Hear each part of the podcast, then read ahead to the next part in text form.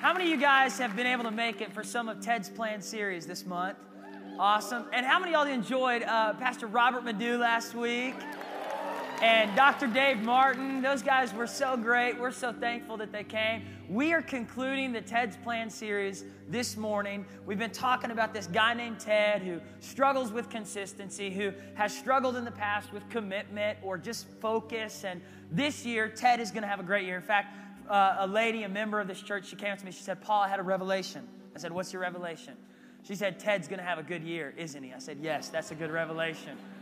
But here's the point of Ted's plan is that Ted's plan won't work unless he's what, church? Unless he is planted, and not just planted anywhere, doing anything, whatever he wants to do, but planted in God's house. The first week we talked about the importance of being planted in the house of God. Eric said it earlier during offering that when you're planted in God's house, you're going to flourish. Everybody say flourish in 15. Come on, we want to flourish this year in who we are, what God's called us to do. And, and in order to do that, we need to be planted in God's house. The next week, we talked about being planted in the love of God. That when we're planted in God's love, Ephesians 3 says we're going to produce fruit that looks like Him. You can't love people and love God back unless you have the love of God inside you.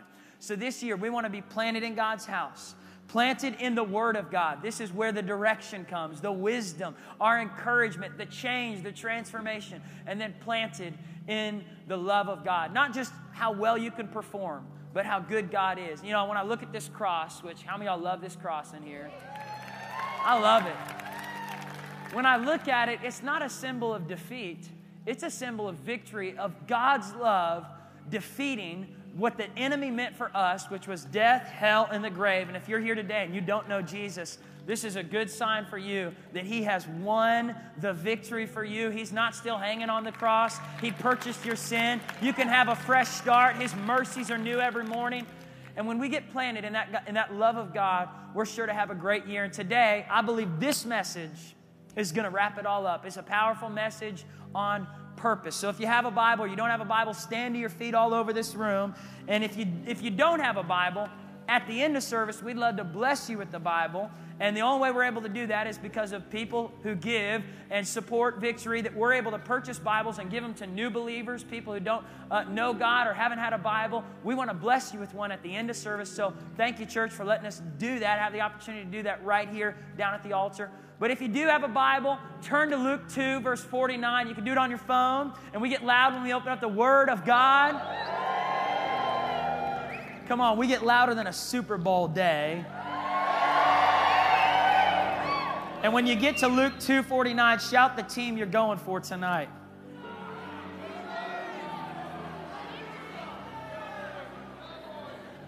Hey, the Cowboys didn't make it.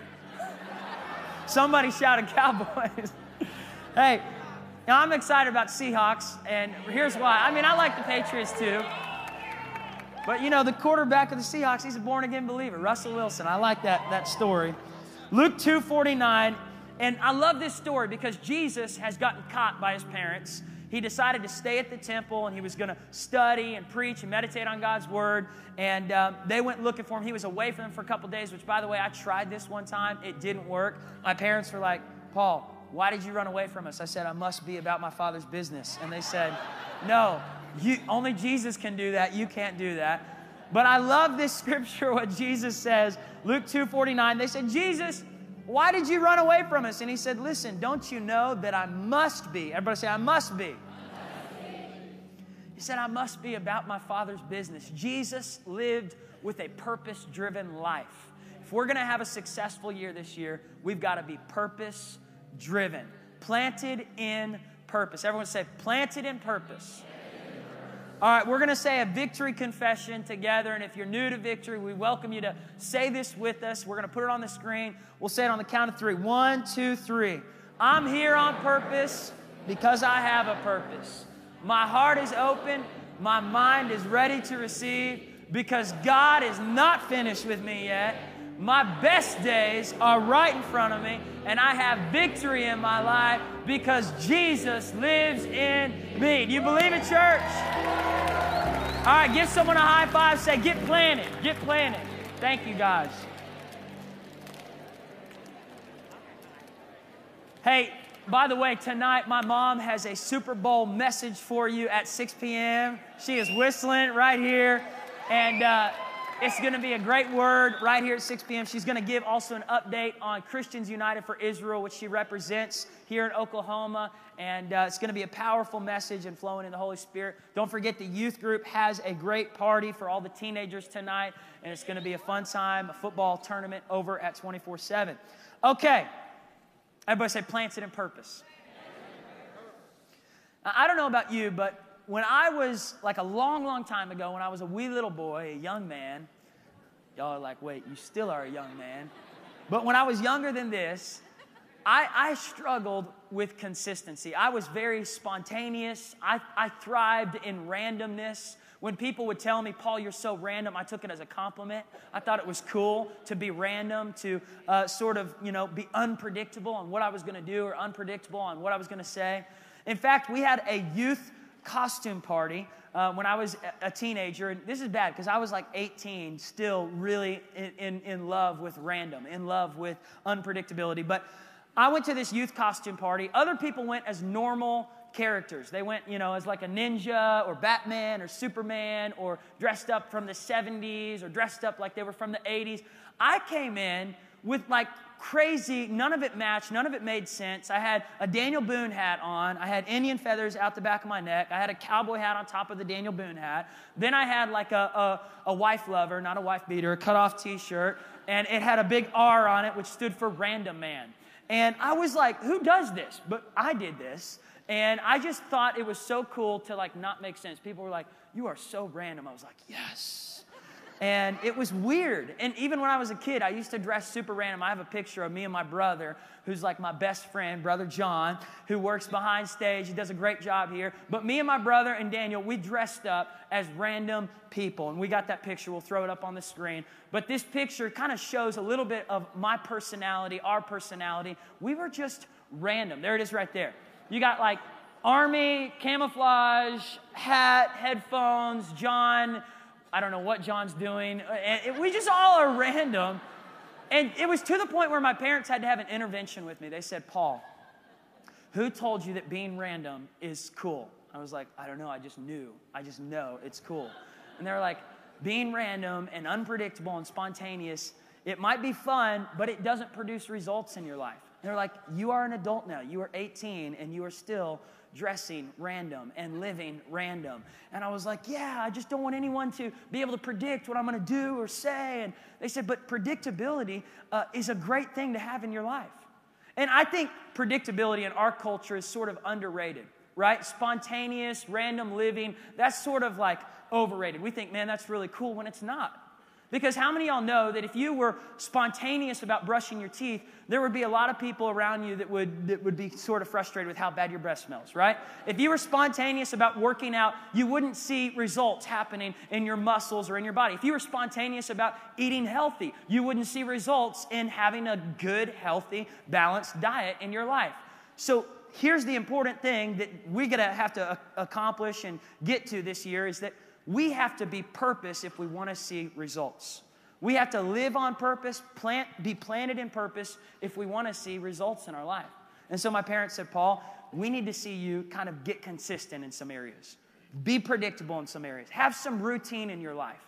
And I think about how in all of our lives, if we want to see results, we have to be consistent. We have to be purpose driven. How many of y'all uh, read the book or heard about the book by Rick Warren, The Purpose Driven Life? It was a great book, and it was all about how we can live a life of purpose that glorifies God. You know, think about this guy in the Bible, David. King David was a man who had it all. He had a great family, he lived in a palace. Everything was going good for David. He had a great reputation. But if there was one year that David regretted, it was in 2 Samuel 11. And it all started with this moment where David got outside his purpose. We can go there together. 2 Samuel 11, verse 1. David was sort of kind of living randomly this year. He was sort of spontaneous. He was kind of riding off of last year's success. If you're going to have success this year, you're going to have to continue to have healthy habits and decisions this year, not just riding off what you did last year that was right. But David, he got into this moment where he just thought, you know, I think I'm going to stay back.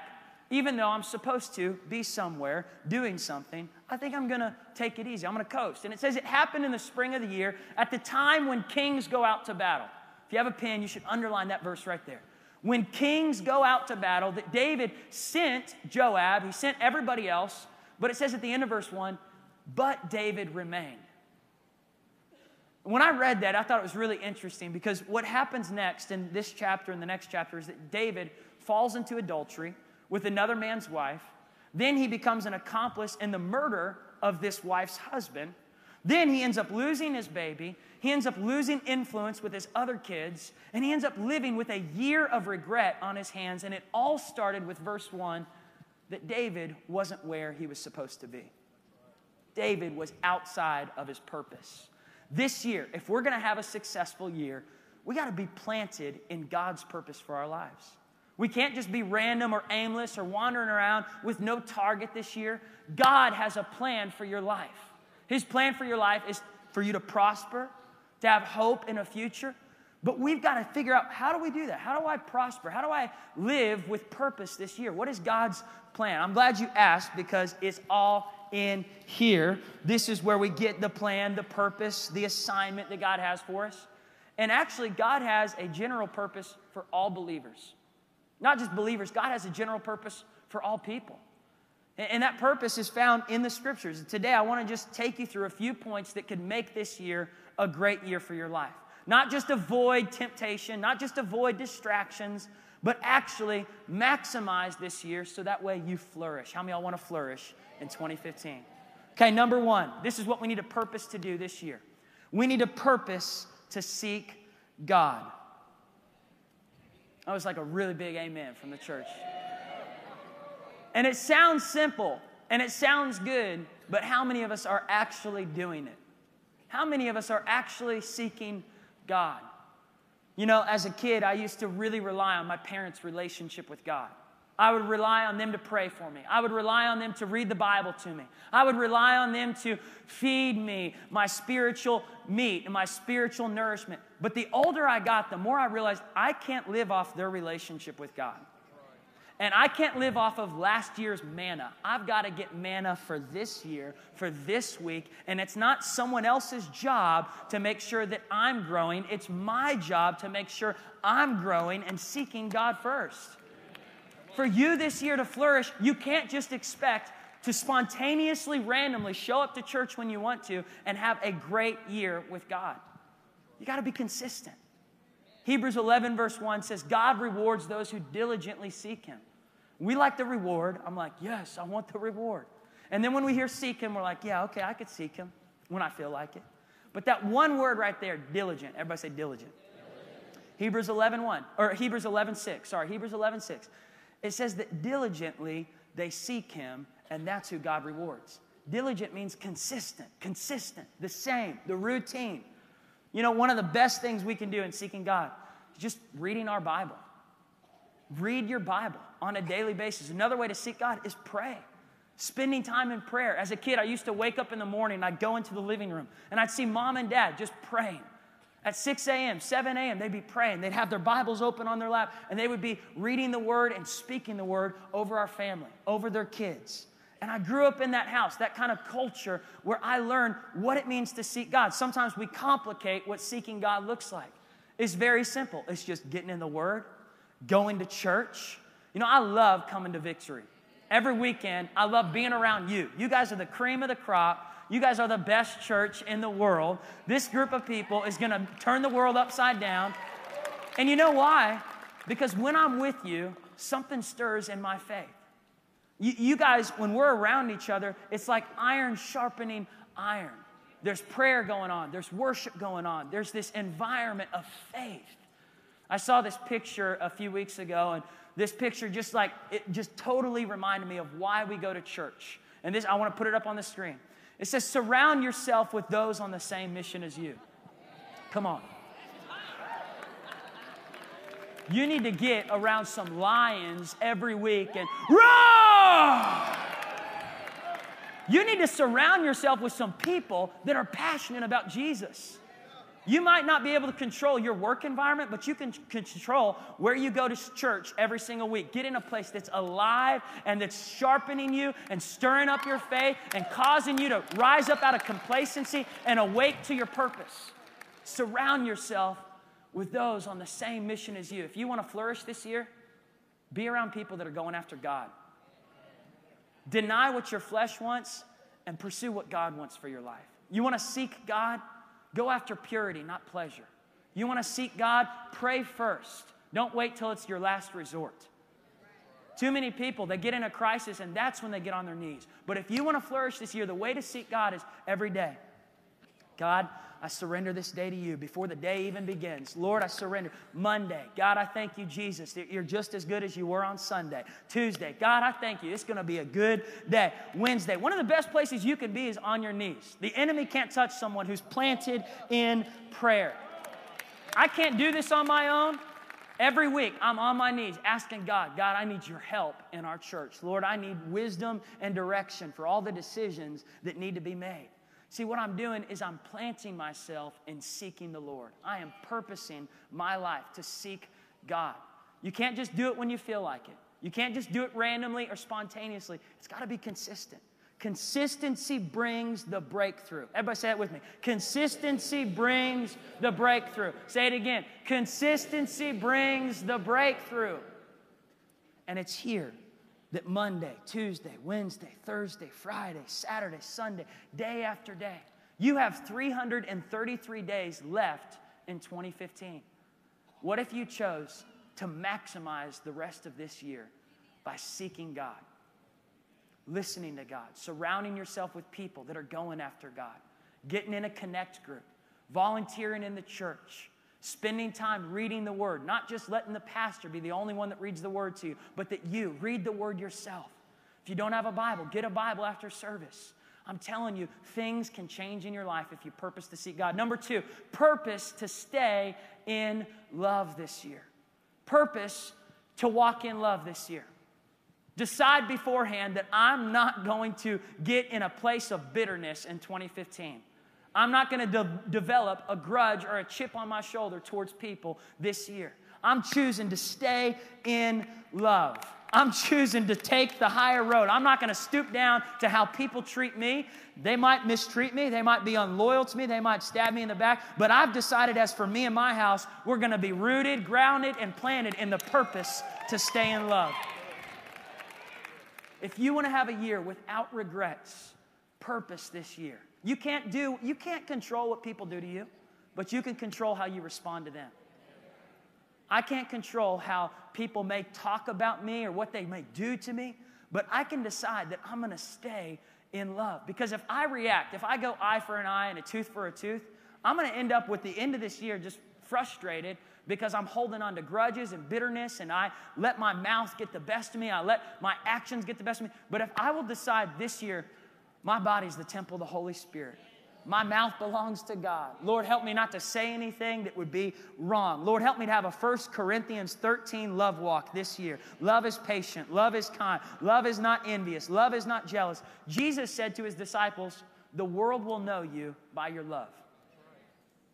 In other words, love is not an option if you're a believer. So don't just purpose to do it, obey God's word. This year, choose to live with love. Be rooted and grounded in the love of God. You know, I've done this before, but I want to just show you this. If you try to love people on your own, you're always going to feel empty, and people are always going to feel the emptiness of your love.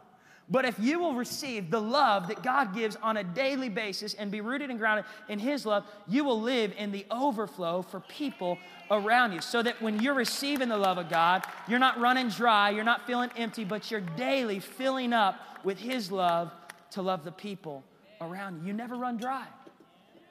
When I remember that God loves me as I am, not the better me, not the more improved me, but right now God loves me, it helps me to love my wife more. It helps me to love my son more. But if I'm just trying to do this on my own, if I'm trying to produce my own love walk outside of God's love, I'm going to get frustrated, impatient, angry. I'm, my, my fuse is going to be shorter. But if I'm spending time with the Son, I'm able to treat my son with the love of the Son that I'm receiving on a daily basis for my son. Okay, come on now.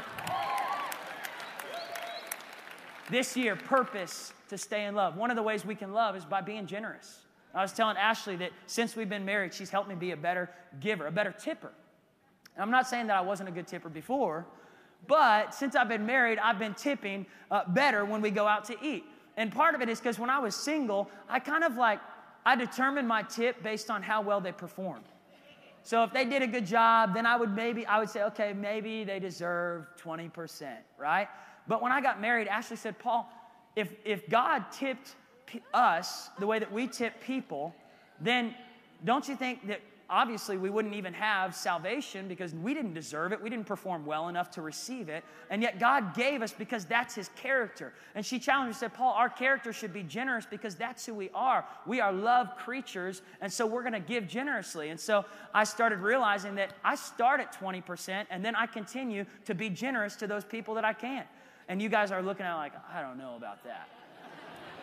Any waiter in the house right now just said, Thank you, Jesus. Any waitress is grateful for this right now. As Christians, we should be known by our generosity, not by our stinginess. If you go out to eat, don't just leave a track, leave a tip. Okay? They know who the church crowd is on Sundays.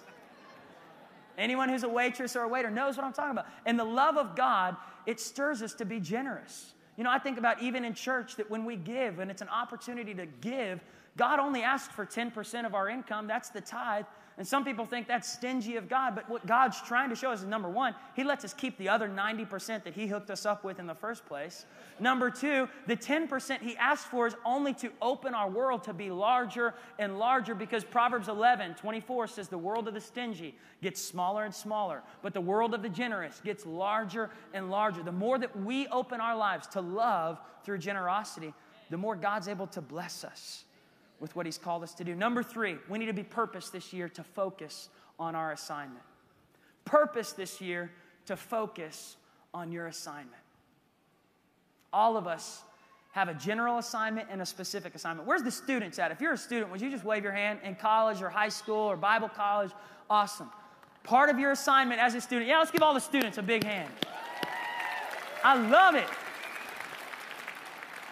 Part of your assignment as a student is to study. Like all the adults go, mm hmm, the students just got quiet. Part of your assignment as a student is to show up to class and not have someone else sign you in. Ooh, it just got quiet in this charismatic church. Part of your assignment as a student is to prepare for that test and not just rely and wing it on the day of the, of the test and ask the Holy Spirit to give you all the answers. You've got to study to show thyself approved for those tests. If you're a parent and your kids are at home, part of your assignment is to spend time with your kids, to be there for your kids. You, you do your best. You may not be able to be perfect, but do your best. If you're married, part of your assignment is to work and strengthen the foundation of your marriage. You know, every day, me and Ashley have purpose that we're going to say we love each other in the morning and at night. Before I leave the house, I kiss her on the lips. What am I doing? I'm strengthening my. What if I live spontaneous with telling my wife I love her? What if I lived random with taking her out on a date? What we might do it this year. I just don't want to be predictable. I might, I might tell you I love you this year, but you know I want to be spontaneous about when I say it. So, don't count on it every year. But see, there's power in consistency. If you want to see a change in your marriage, start consistently pouring into your marriage. If you want to see a change in your family, start consistently spending time with your children.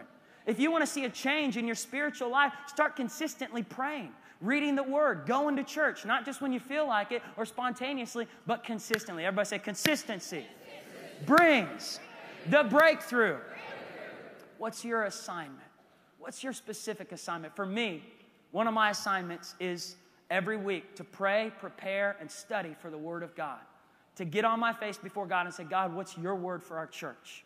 What's the word every week? I've got to guard that time. Your assignment's going to require focus if you want to see results this year. You can't do everything and be everything for everybody.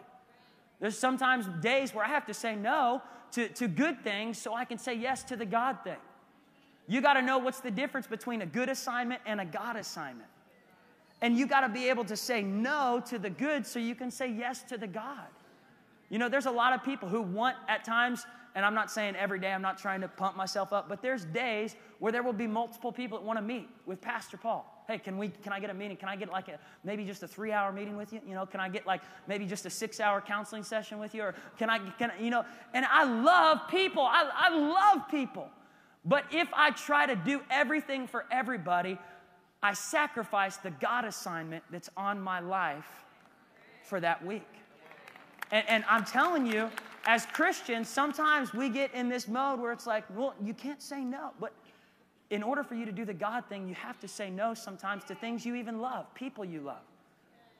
Like if you want to have a healthy marriage, you might have to say no at times to all your buddies that are wanting you to come and hang out with them.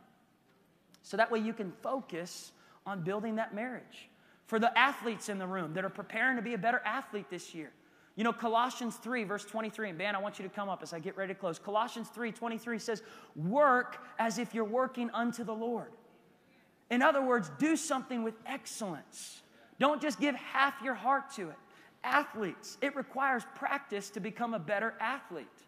You know, I, I was uh, hearing this, this story about Russell Wilson, the quarterback of the Seattle Seahawks. And, and they told Russell, they said, Russell, you're going to be like a mid-range player. This was several years ago as his, before he was going into the NFL. They were like, you'll, you'll probably be like in the middle of the draft and even going into the NFL, you're not going to be like a, a top quarterback player. You're going to be like a mid-range, you know, uh, not, that, not that big of a deal in the NFL. You know what Russell Wilson did? He got focused on his assignment. He decided, you know what? I'm going to tune out the haters. I'm going to tune out those, those negative naysayers in my life. Sometimes you got to put the headphones on. Come on, somebody.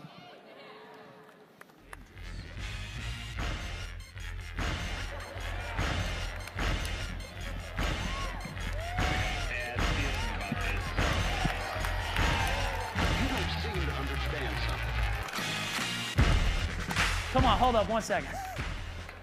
Sometimes you got to forget what everyone else is saying. Well, you're too young to preach. You're too young to be the pastor. You're, you're not good enough. You'll never go as far as they did. You'll never be as. Sometimes you just got to do this.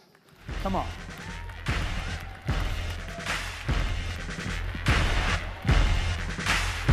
You got to tune out the haters and the negative naysayers who don't want to see you go anywhere, who don't want to see you go far, who don't want to see you succeed. And day after day, you put the headphones on. Come on now.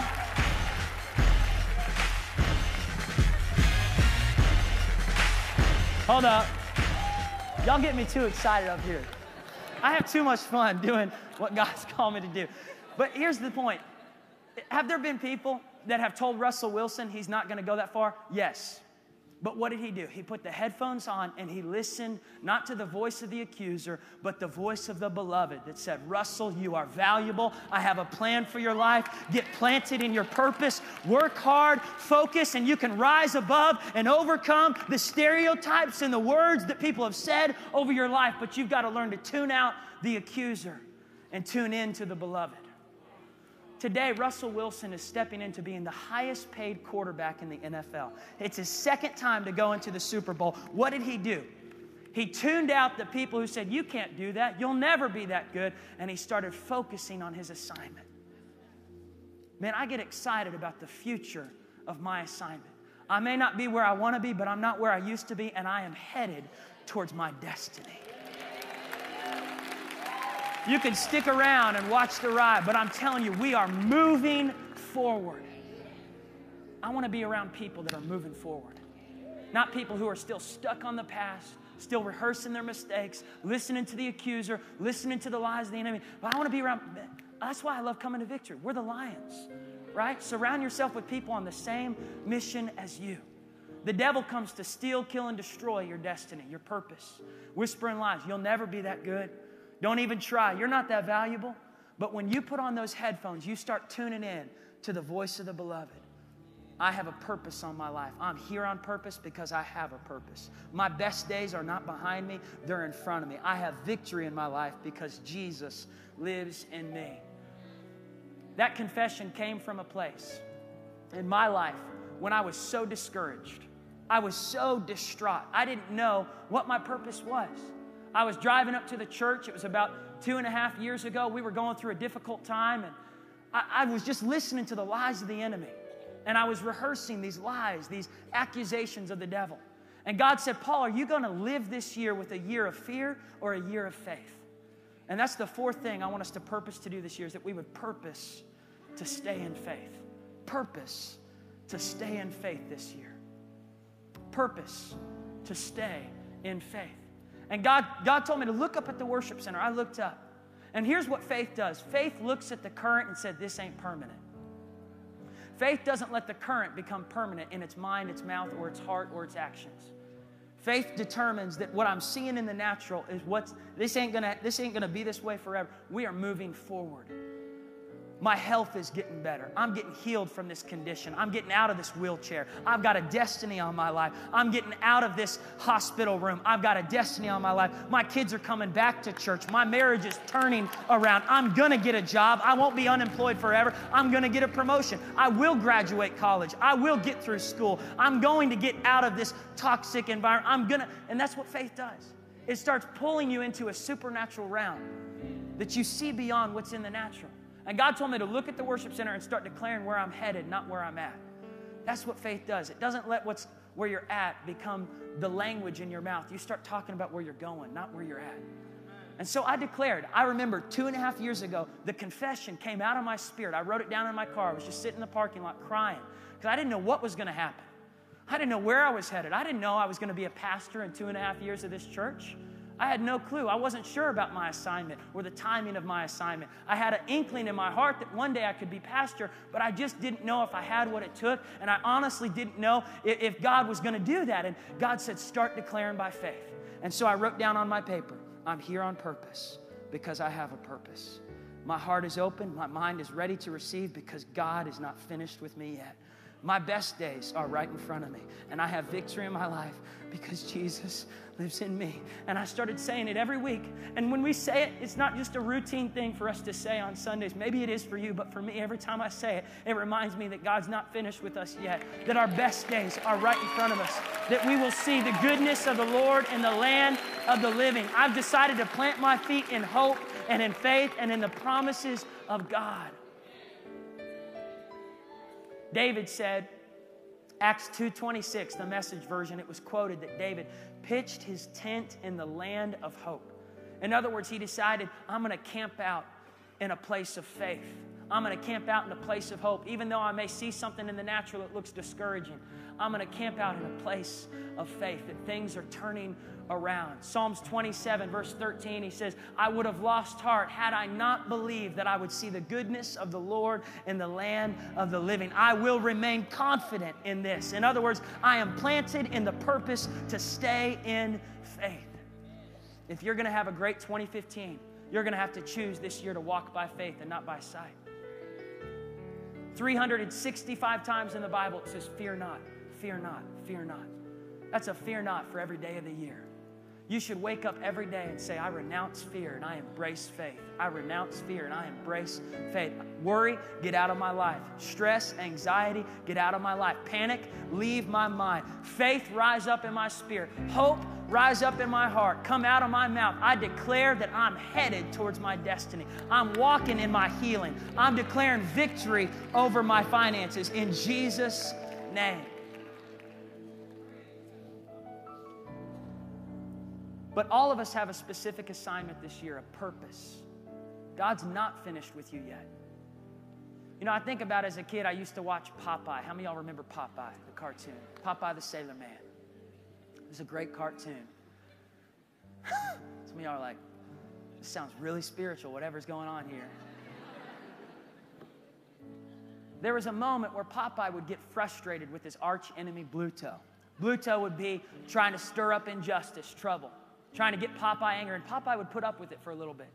And then Popeye would get to this moment where he just, and he would say these words That's all I can stand in. I can't stand no more. And he would take a can of spinach and he would down it, and all of a sudden, supernatural strength would be imparted into Popeye, and he would go out and he would defeat his arch enemy. Come on, somebody. When you get frustrated with something that's happening in this world or in your world, it's a clue to your assignment. You know, for me, I get frustrated seeing people miss out on God's purpose for their life. It's a clue to my assignment that I'm called to be a pastor. When you see situations that just bother you, somebody maybe getting uh, uh, talked into a bad deal, and you know in your heart, man, I could help them get a better deal. It's a clue to your assignment as a businessman. When you want to see people get jobs and you want to help people come out of unemployment and, and be able to turn the economy around, it's a clue to your assignment. You are called to be a businessman. My mom, she gets passionate when she sees things on the news going on about Israel. She, it's a clue to her assignment and our church's assignment to stand and pray for Israel.